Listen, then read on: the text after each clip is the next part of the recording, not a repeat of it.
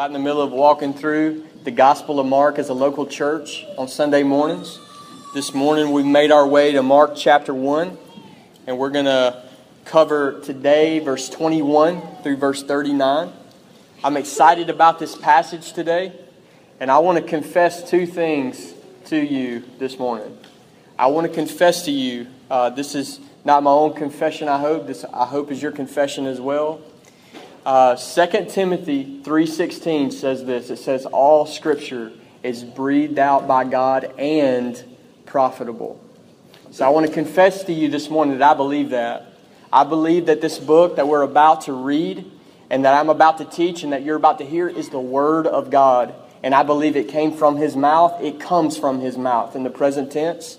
And I believe that this book is profitable that our time together can make a difference in your life, that it can edify us, it can make us more like Christ, it can reveal the Savior to us. It's profitable. It is not vanity, it's not futility, and it's not a waste of time. All Scripture is breathed out by God and profitable. I believe that this morning, and I know many of you here believe that this morning. I want to confess the second thing to you. I believe in the Holy Spirit of God. I believe that God over and over and over does supernatural work in His people, where He takes this book, His words, and He reveals them to us. He opens our heart to receive them. He opens our eyes to see things. He helps us to teach. He helps us to explain. I believe that this happens. I believe that God is faithful. I believe in the Holy Spirit of God. So during this time, before we dive into this passage, I'm going to invite us to do something as a local church. We're about to pray together. Okay? And here's what I'm going after during this time. I want us to take these two things, the Holy Scriptures and the Holy Spirit, and I want us to, to just lean against them with everything that we have. All our hope is in the Word of God by the Spirit of God. If these things don't happen, then we waste our time today. But if these things do, then we get profit from God. We gather together for edification to the praise of His name, to the glory of His name. So let's pray together before we dive in this morning. Lord, we come to you. We come to you, King Jesus, in your name, and we're your people, Lord. And you've saved us, and you've called us by your own name, and you've called us even your own possession, Lord. God, and we gather to, together today. And we, would, and we want to bring this humble plea before you, Lord. We want to humble ourselves, God. We want to lean against you this morning. We want to confess, Lord, that we have no good apart from you, Lord. We want to lean against your words. We want to lean against the truth, your self revelation to us in this book, breath from your mouth, Lord. And God, we pray, God, that you would reveal your words to us this morning, that you would bring profit to this church, edification, glory to your name. And we confess to you, Lord, that we are completely inefficient and insufficient, Lord, in and of ourselves to accomplish anything for your glory, to even hear your words. So we pray, come, Holy Spirit. Come, Holy Spirit. Fill us with, with you, God. And we pray, God, that you would enable us to hear your words. Make this book burn in our souls.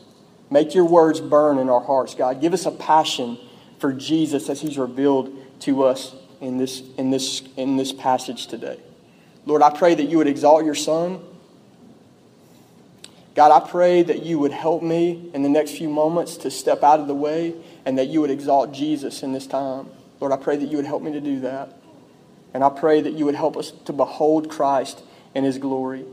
You'd help us to behold him, Lord, and that you would make us like your Son. God, I pray this in Jesus' name. Amen. All right. Mark chapter 1. Let's go ahead and read verses 21 through 39 together. So this is going to be a chunk, okay? It's going to be a lot of verses. We're going to read Mark 21 through verse 39 together. And there are a lot of immediatelys in this, so I'm going to sound like I'm running out of breath at some point. So just hang with me. Verse 21 through verse 39. This is the Word of God. And they went into Capernaum. And immediately on the Sabbath, he entered the synagogue and, and was teaching.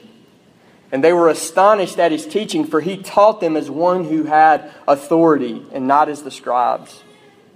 And immediately there was in the synagogue a man with an unclean spirit, and he cried out, What have you to do with us, Jesus of Nazareth, have you come to destroy us? I know who you are, the Holy One of God. But Jesus rebuked him, saying, Be silent and come out of him. And the unclean spirit, convulsing him and crying out with a loud voice, came out of him. And they were all amazed, so that they questioned among themselves, saying, What is this? A new teaching with authority. And he commands even the unclean spirits, and they obey him. And at once his fame spread everywhere throughout all the surrounding region of Galilee. And immediately he left the synagogue and entered the house of Simon and Andrew with James and John. Now Simon's mother in law lay ill with a fever, and immediately they told him about her. And he came and took her by the hand and lifted her up, and the fever left her, and she began to serve them.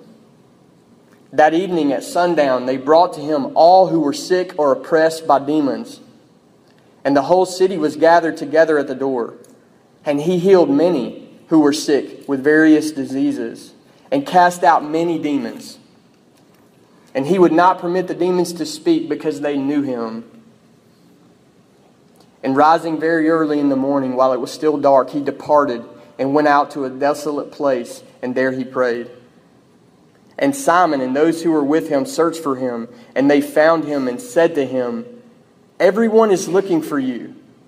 And he said to them, Let us go on to the next towns that I may preach there also. For that is why I came out. And he went throughout Galilee, preaching in the synagogues and casting out demons. This is the Word of God. So we just prayed that God would help us, that He would open this book to us, and that He would help us by His Holy Spirit. And I just invite you that that's okay to do more than once.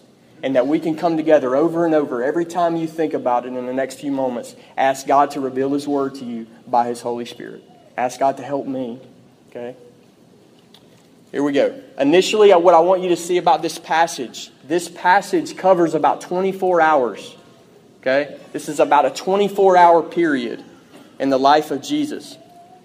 As we read this passage, we get a glimpse of a typical day, of what a typical day looks like in Jesus' Galilean ministry. This is Mark's purpose to give us a snapshot of what it would look like as a normal day of ministry for the Savior. As you may have noticed, this entire story happens in the town of Capernaum. The story starts on a Sabbath day in a Capernaum synagogue. And then the story moves to a house near, near the synagogue, Peter's mother in law's house in Capernaum. And then the story finishes at a desolate place somewhere around this city of Capernaum. Again, this is all in about a 24 hour period in Jesus' life. As we unpack this passage today, I want you to take special note of the authority of Jesus and the priority of Jesus. And I've laid this out to help you grab a hold of this on this study guide. The authority of Jesus and the priority of Jesus. This passage shows us the authority of Jesus over demons and sickness. And this passage reveals to us the priority of Christ prayer and preaching. You're going to see that as we work through this passage. So let's pick it up in verse 21. Verse 21 says this And they went into Capernaum and immediately on the Sabbath, he entered the synagogue and was teaching. Jesus and his disciples enter into Capernaum. Okay? This is this town of Capernaum is very important in the scriptures. It's mentioned over 15 times in the Gospels. It's the economic center of Galilee, and it's known as a fishing village because it sits on the northwest shore of the Sea of Galilee this village becomes very important to Jesus. There's a lot of evidence in the scriptures that after Jesus, who was from Nazareth, after he gets rejected at Nazareth, he actually moves to this town Capernaum. This becomes his hub and his home base for his Galilean ministry. And we know this in Matthew 9, verse 1, we have Capernaum referred to as Jesus' own city. Okay? In Mark chapter 2, verse 1, there's even a reference to Jesus' house in Capernaum. And we also know that Peter and his brother Andrew lived and worked in this city. This is a central city in the gospel stories. And we pick up this story on what appears to be a normal Sabbath day in Capernaum. Okay, you see that. And as the story progresses, this day will become anything but normal. And you're also going to see that. Verse 21 tells us that Jesus enters into this Capernaum synagogue on the Sabbath day and begins to teach the scriptures. Many of you know this, but the synagogue in first century Judaism, it was the local gathering place for the people of God. It was where they would gather on the Sabbath and they would hear teaching from God's Word. They would pray, they would read the Scriptures, and they would hear a, a teacher of the Scriptures uh, teach a sermon. Okay, so I want, to, I want you to try to place yourself in this story. Imagine yourself as a first century Jew in Capernaum. Okay, you would have been very, very familiar with being in a synagogue on the Sabbath day, hearing the Word of God taught. That would have been something that was part of your life. You would have been very familiar with this. But we see something very, very different happen on this Sabbath day. Something very out of the ordinary. Verse 22. And they were astonished at his teaching, for he taught them as one who had authority, and not as the scribes. On this Sabbath day, these Jews who were gathered together, they heard something that they had never heard in their life before. You see, they had heard teaching on a weekly basis from the Word of God, probably every single Saturday of their life. But something has happened that's very unique in this verse. The one who enters the synagogue on this day is in a category all by himself. This is the Lord Jesus Christ. Mark does not record for us the content of Jesus' sermon on this day. But if you remember last week, when Ryan taught on the previous passage, in Mark chapter 1, verse 14 and 15, he told you that that section sits as a title over his Galilean ministry. Okay? It's a summary of what Jesus went around and preached in all of Galilee. So we know from this verse that Jesus would have entered the synagogue on this Saturday and he would have preached what's called in the scriptures the gospel of God. This is what he would have proclaimed. We don't know word for word what he would have said, but it could be summed up like this. This is verse 15 in Mark chapter 1. The time is fulfilled, the kingdom of God is at hand. Repent and believe the gospel. Again, we don't have word for word what Jesus says, but Mark vividly, vividly describes the effect of this teaching on this Sabbath day in Capernaum. According to verse 22, these gathered Jews were absolutely astonished at what they had heard. This word astonished, and your, and your version might translate it something different. I'm going to the ESV. This word astonished that, that it describes in verse 22. Here's what it means this word describes the reaction of a person after being struck by an unexpected blow. Okay? This word describes someone that's just been blindsided and they turn. That's astonished. That's what it means. This is what just happened on this morning in this Sabbath day. Something jarring, something disturbing. An unexpected blow was delivered in the synagogue, and it produced this reaction called astonishment. This astonishment was not because they heard the scriptures being taught. Again, they had heard this many times before. It was the manner in which they had heard the scriptures being taught on this day. Verse 22 tells us that that he taught as one having authority. He taught as one having authority.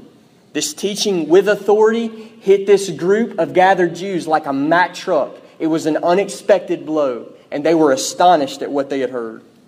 Here's a quote from a commentator. It says, In the presence of Jesus, men are disturbed. This is a good description of what's happened on this day. Now, I want to ask you a question. Many of you have heard many sermons in your life, okay? Have you ever heard a man of God start unpacking the scriptures and the power and the authority of the Holy Spirit, and your heart begins to burn? And God begins to sit on this teaching, and, and He begins to, this, this fear of God comes over you. Has this ever happened? Has this ever happened to you? This has happened many times to me. Okay? As I hear in an unusual way, God used men like John Piper or Martyn Lloyd-Jones or Leonard Ravenhill, and my heart begins to burn. Have you ever had this happen to you? This authority that the scriptures are taught with. Has that ever happened? I bet it's happened several times to many people.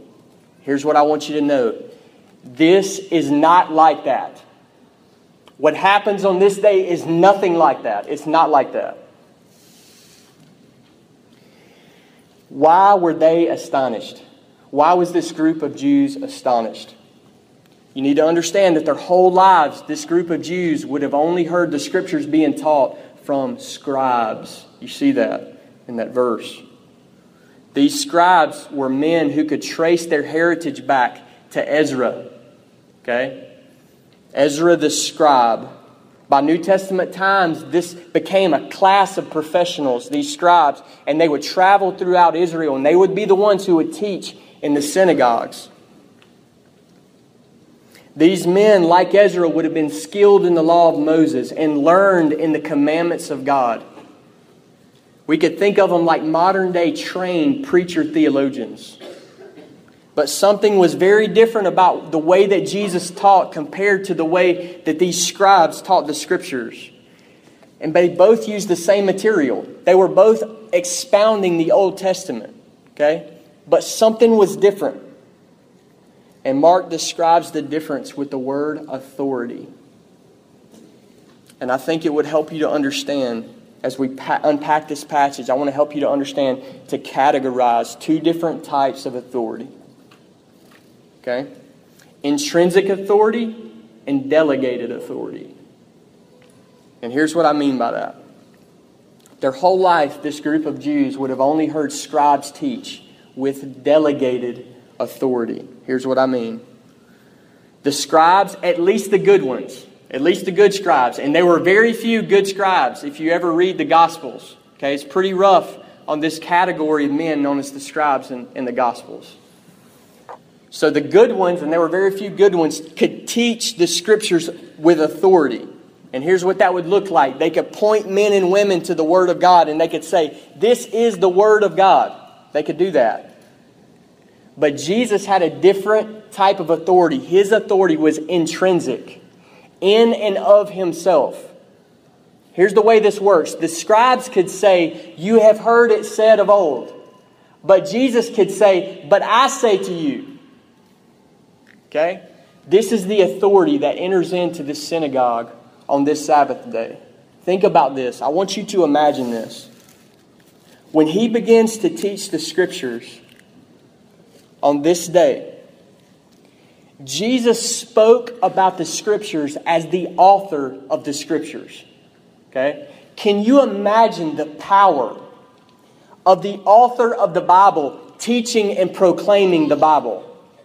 In a category by himself, you have the Word of God written in written form being proclaimed by the Word of God incarnate. This is power. How would you describe that? If you heard that, how would you describe that? If you're Mark, you would describe it with this word authority. He taught as one having authority, not as the scribes. This authority was unlike anything that these people had ever heard.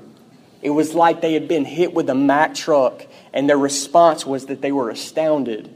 They were astounded at what they had heard. They had been confronted authoritatively with the demands of God Himself. And what happens next? In verse 23 Immediately there was in the synagogue a man with an unclean spirit. And he cried out, What have you to do with us, Jesus of Nazareth?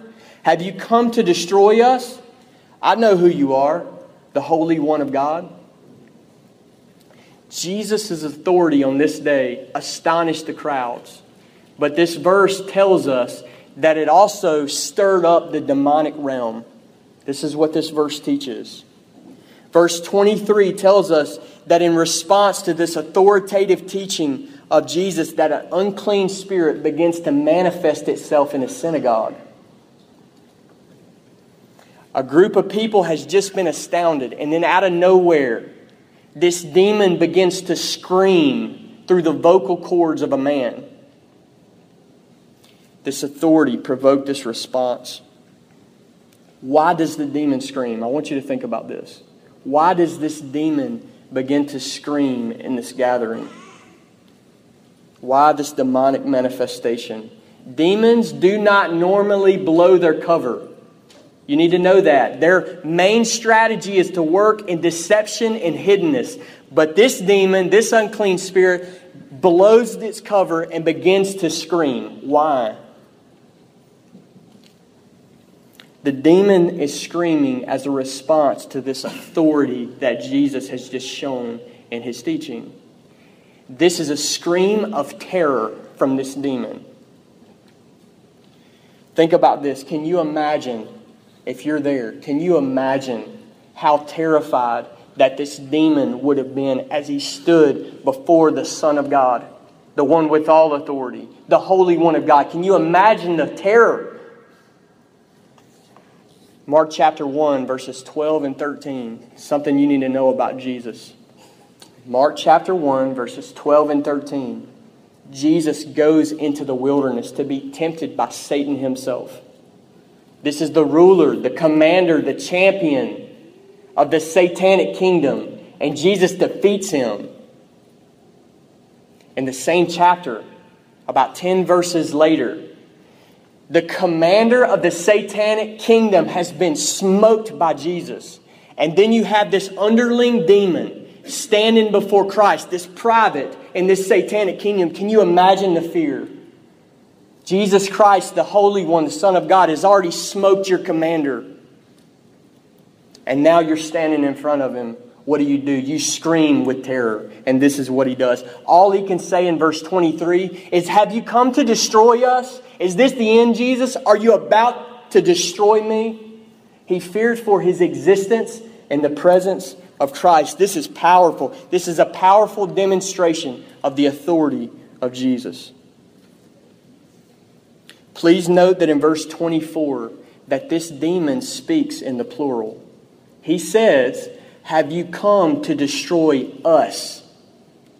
He is literally speaking on behalf of the entire demonic kingdom. Is this the end, Jesus? Are you about to bring it all down? Are you coming to destroy us? Can you, can you sense the fear? And then the demon calls Jesus the Holy One of God. One of the surprising things about the Gospels when you read them is that the demons know who Jesus is. They know who he is.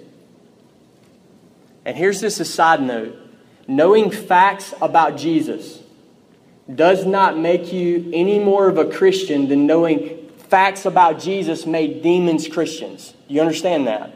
They knew who he was and they hated him.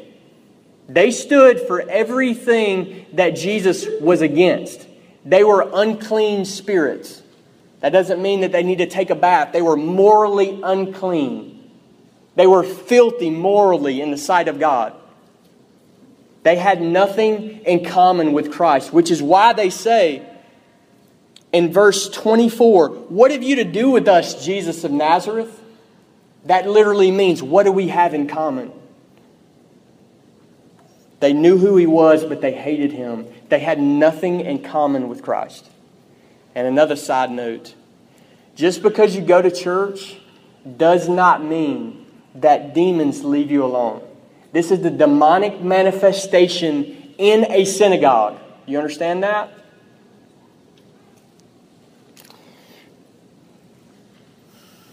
Verse 24. We've already talked about the word authority. But there's another word in Scripture that sometimes we think of as synonymous with authority, and that word is power. And I want to tell you that these words are actually different, they mean different things authority and power. Just because you have authority does not mean that you have power, and just because you have power does not mean that you have authority. An easy way to think about this is with the words right and might.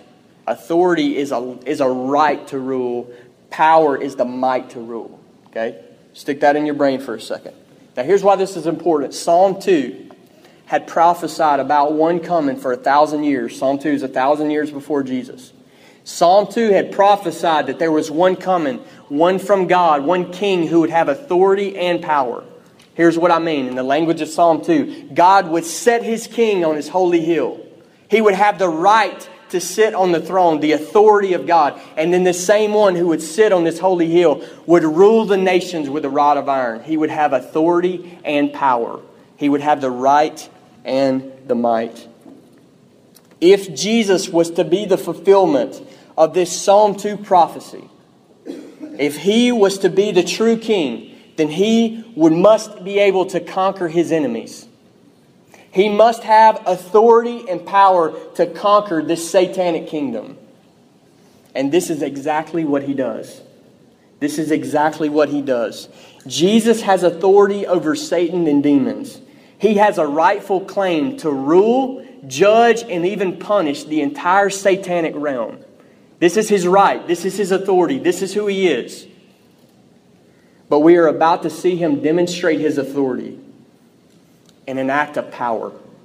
Verse 25 Jesus rebuked him, saying, Be silent and come out of him. And the unclean spirit, convulsing him and crying out with a loud voice, came out of him. Evil is not to be left alone or retreated from. Jesus knows that ultimately this is God's world, it's not Satan's. He comes into the world as the king, as God's true king to rule. And so, what does Jesus do? He casts out this demon, he drives out this unclean spirit. And I want you to notice how he does it. How does Jesus drive out this unclean spirit?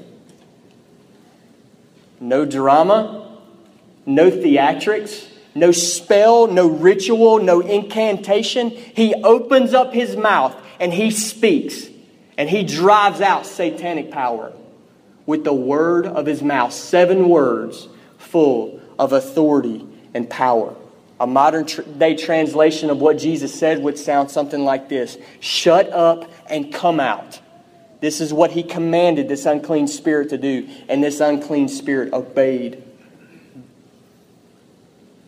Imagine you would have been sitting in this synagogue and you would have been struck by this teaching of Jesus. You just got hit with something that you've never seen before in your life as the Creator God in human flesh began to proclaim the Bible. And then, and then you saw at the authoritative word of Christ this supernatural demon convulse in the body of a man and leave this body at the word of Christ. Can you imagine what have been going on in your mind? This would have rocked your understanding.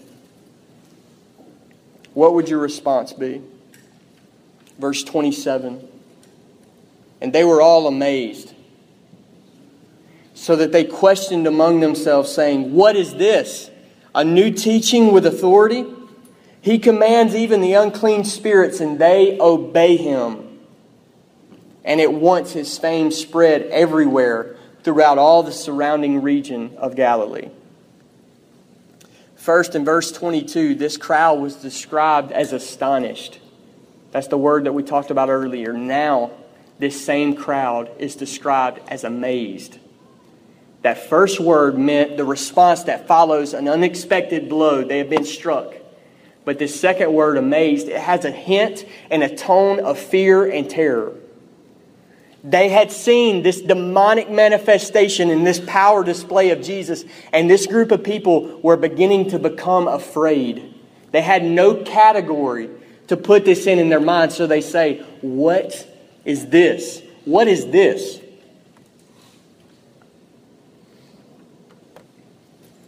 Two implications follow this display of power over demons. First implication is this if Jesus has power over demons, over the demonic realm, then he has power over any realm. Second implication is this only God would have such power. Conclusion is this Jesus has all power, and Jesus is God. This is the implications for this power display. I want to remind every believer this morning of what Jesus has done for you in this area. Read a verse to you Colossians chapter 1 verse 13. It says this He has delivered us from the domain of darkness and transferred us to the kingdom of His beloved Son. This has happened to every believer. This has happened to you in Christ. That word domain that I just read is the same Greek word as authority of what we just talked about in Mark chapter 1.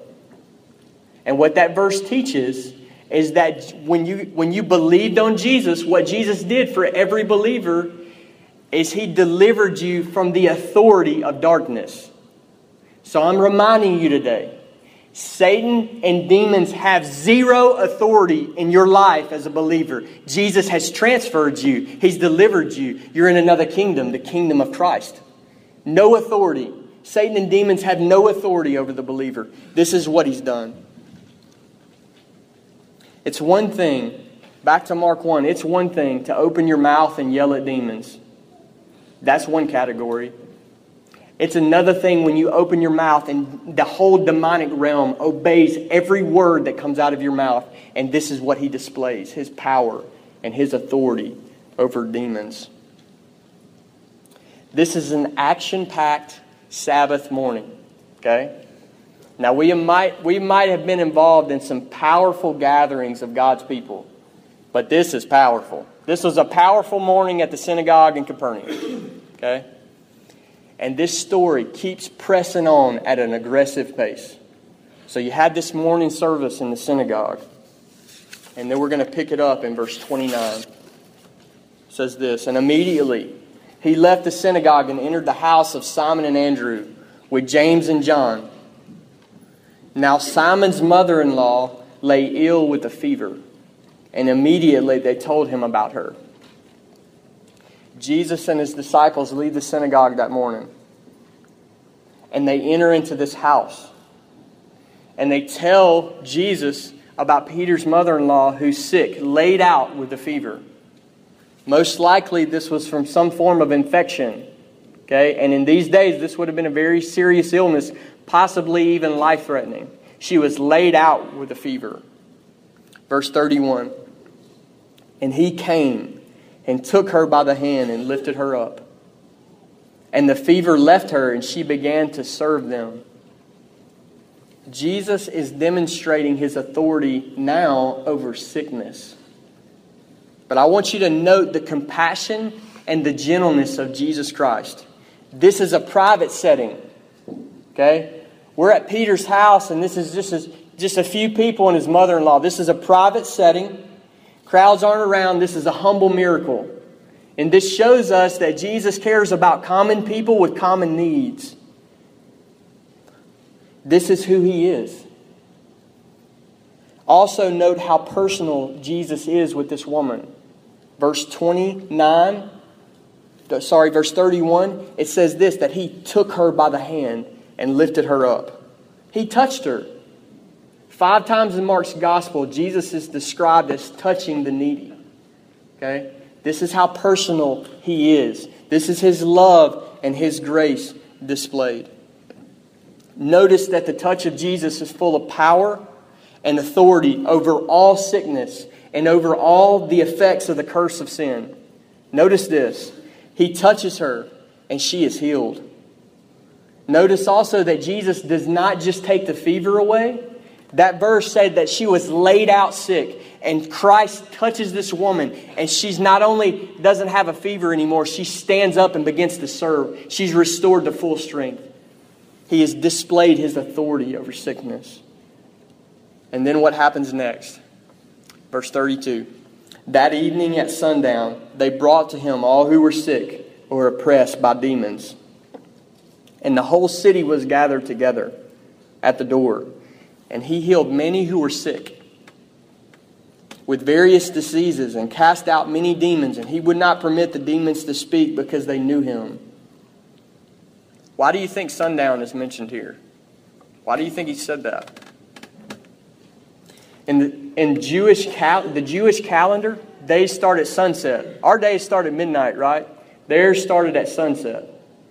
So the story picks up on a Sabbath morning. At sunset on the Sabbath day, the Sabbath would have been over. And this city waited till the Sabbath passes. They didn't want to break any Sabbath laws or traditions. But as soon as the Sabbath is over, the crowds come out of the woodwork towards this house. Notice that twice in this section that we just read, demon oppression and sickness are distinct from one another. This means that just because you are sick, it does not automatically mean that demons are involved. Read the passage. They're distinct from one another. Sometimes they overlap, sometimes they don't. These are different categories. Twice in this passage, you have that distinction. Notice how Mark uses these words to describe the crowds all, the whole city, all, the whole city. Massive crowds begin to pack around this house in Capernaum. Massive crowds surround the house, and what does Jesus do? The text says that he heals many and he cast out many demons. Now, that's just another way of saying he healed all. How do you know that? Because Luke the other gospel writer records the same event, and he tells us that Jesus healed everyone. Crowds start packing around, demon oppressed and the sick, and Jesus heals all of them. This is what he does. He demonstrates his authority over sickness. Now, this would have meant, you think about this, whole city, all the people came. He heals all of them. This would mean that this town of Capernaum had been rocked flipped upside down by the power and the authority of Jesus. Can you imagine this? Can you imagine this in your mind? Can you imagine yourself there? Think if you were a desperate father with a demon oppressed child, and these crowds are packing around, and you're trying to get your demon oppressed child, you're trying to fight the crowds to get this demon oppressed son to Jesus. Can you imagine the urgency? as they as needy humanity packed around the Savior and this is display of power. Can you imagine this young woman with a sick newborn baby that's about to die as she begins to navigate her way through the crowds to get this baby to the hands of this miracle worker? Can you imagine the urgency, the needs, the noise? These crowds begin to pack in around him. Can you imagine the anticipation? As they're standing there, needy humanity, all the sick, all the demon oppressed, and they're thinking, they're watching him heal one after the other, and they're thinking, can he really heal me? Can he heal my disease? Can Jesus really set me free? Can you imagine the anticipation? And then finally, can you imagine the celebration as one after the other after the other comes to Christ and he heals and he drives out demons and he sets every one of them free? Can you imagine the celebration? The thanksgiving, the praise to his name, the tears of joy, the shouts of deliverance. Can you imagine that? If you were that father with that sick little girl and then all of a sudden she's made well in front of your eyes, what would your response be? shouts of deliverance, tears of joy. And here we see the kingdom of God draw near to needy humanity in the person of Jesus. This is a power display, a display of authority. He has power and authority over all the effects of the curse. This is our Christ. This is the one that we worship. By all accounts, this day in Capernaum has been amazing. The town has been turned upside down by Jesus. And that's an understatement.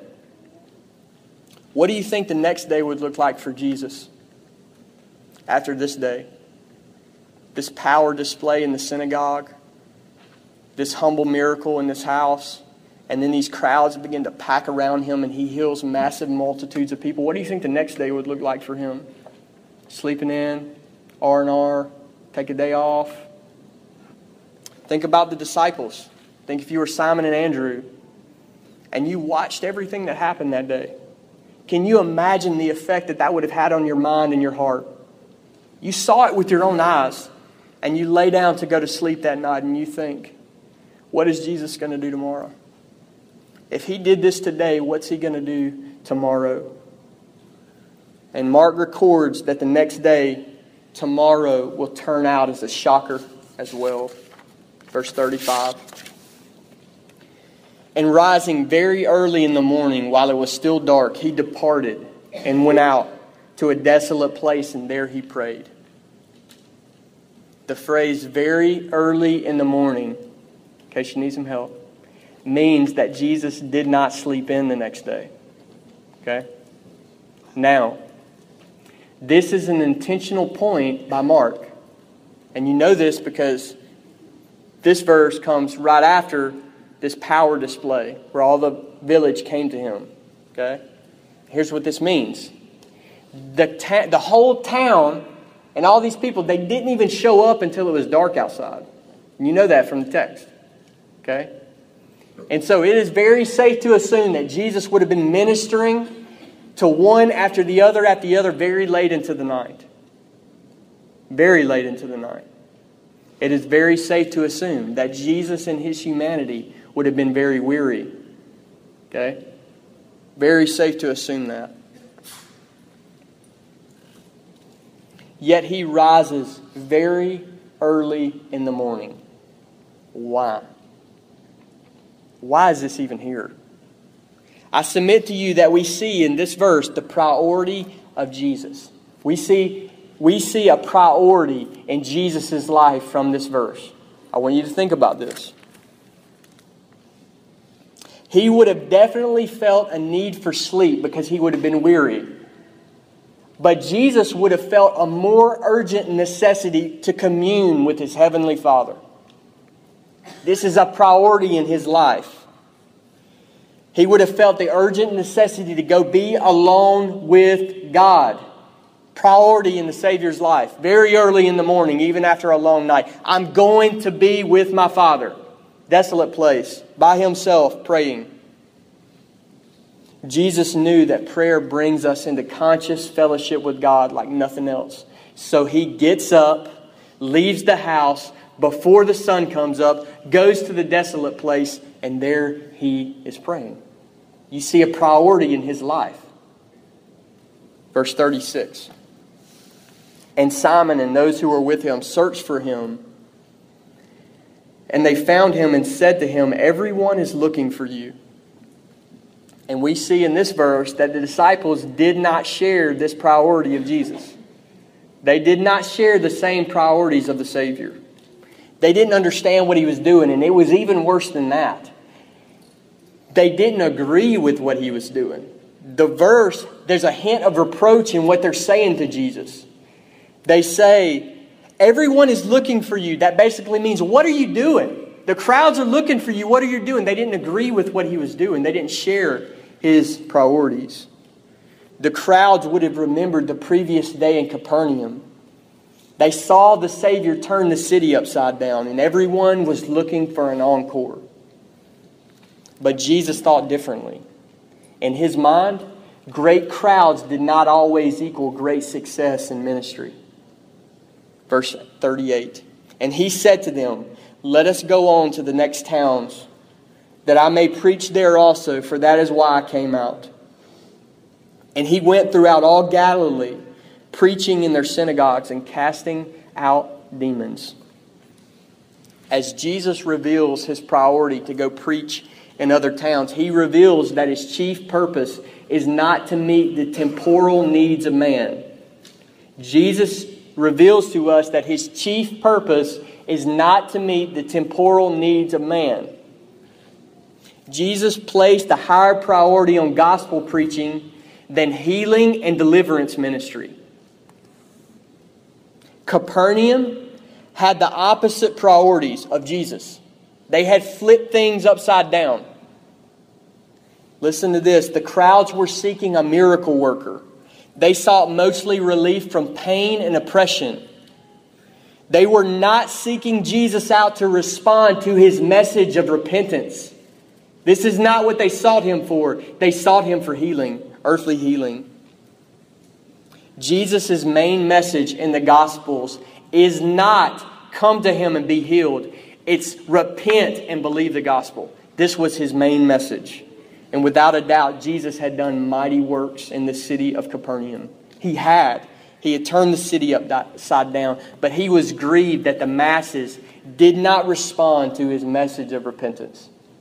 We know this from the Word of God. Listen to him describe Capernaum later in the Gospel of Matthew. This is Matthew chapter 11, verse 20. says this Then he began to denounce the cities where most of his mighty works had been done because they did not repent. Two verses later. And you, Capernaum, will be exalt will you be exalted to the heavens? No, you will be brought down to Hades. For if the mighty works done in you had been done in Sodom, it would have remained until this day. But I tell you that it will be more tolerable on the day of judgment for the land of Sodom than for you. We know Capernaum gets rocked by the power of Jesus. But the majority here, they did not respond to his, to his message of repentance. And this grieved the Savior. This city had grabbed a hold of an ancient version of the prosperity gospel. The version of the gospel that exalts the gifts of God above the giver, God Himself. The version of the gospel that offers the blessings of the gospel without repentance from sin. This is an ancient version of the, of the prosperity gospel. Capernaum grabbed a hold of this. Jesus' chief purpose was not to meet temporal needs. He came ultimately to meet humanity's deepest needs. Think about this. His earthly healing was temporary for the body, but his message brought healing to the entire soul of man eternal healing. His earthly exorcism cast an unclean spirit out of the body, but his message delivers one from the entire satanic realm. He came to meet our chief need, our deepest need. The crowds are literally ready to crown him as king. Yet Jesus denies himself and sets his face to do the Father's will. This is what we have him doing here.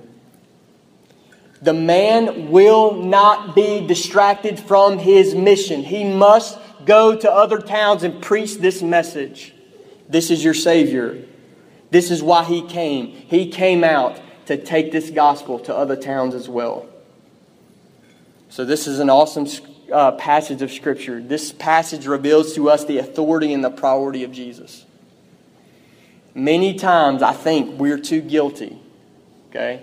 We are so self centered that we read a passage like this, and in our zeal to apply the Word of God to our life, we're far too quick to read ourselves into the story. Far too quickly. And what I want to warn you with this morning is don't do that too fast. Don't automatically think, what does this passage mean for my life? Do not miss your chance to adore Jesus Christ, to worship Him, to bow down, to give Him praise and honor. Don't miss your chance to be blown away by the Word of God. So worship Him. He has all authority over Satan and over sickness. And the kingdom of God draws near to needy humanity in the person of Jesus Christ. Worship Him. All praise to the one who has all authority. All praise to the one who denounced popularity to spread this good news, this message. And I want to invite you this morning to celebrate the authority and the power of Jesus. He has all power, and He is worthy of all praise from His people. Celebrate Him, exalt Him. I want to leave you with two questions as we close. Do you share Jesus' sense of urgency to commune with the Father?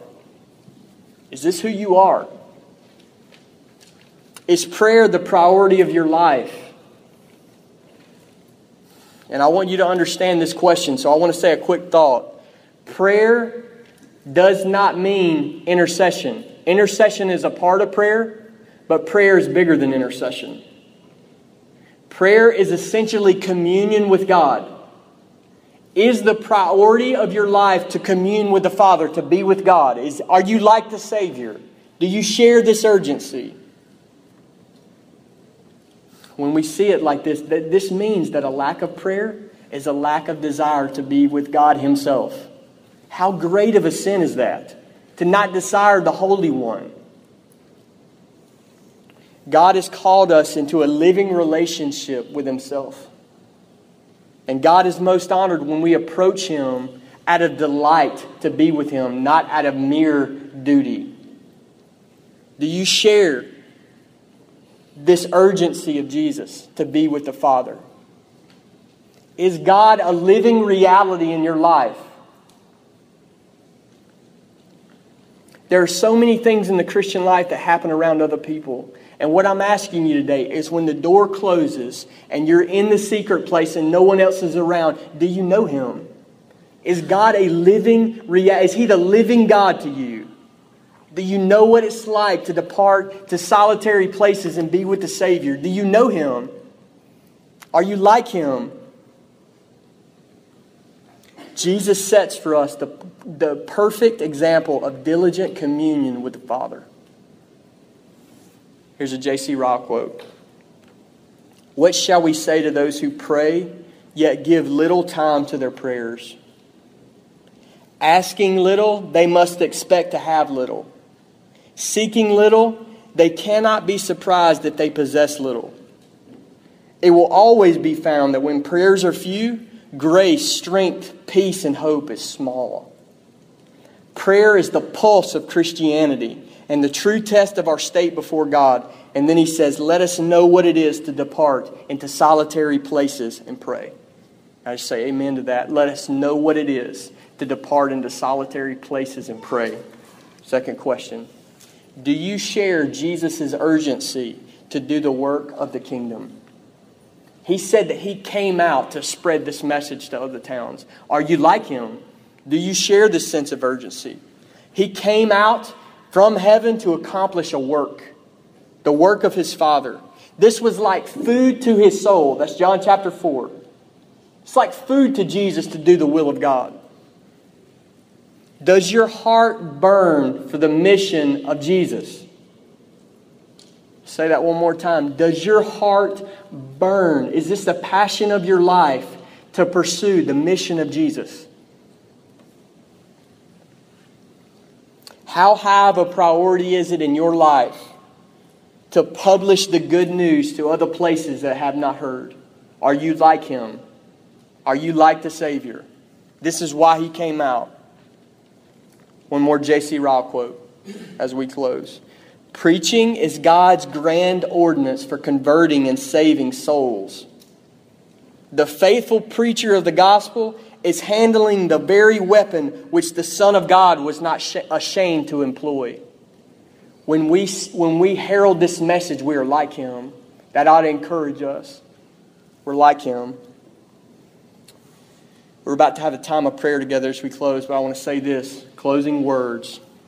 May the Lord Jesus make us like him in our praying and in our preaching. Let's pray. Father, we exalt your Son, Lord. God, we exalt you, your Son. Lord Jesus, we exalt you.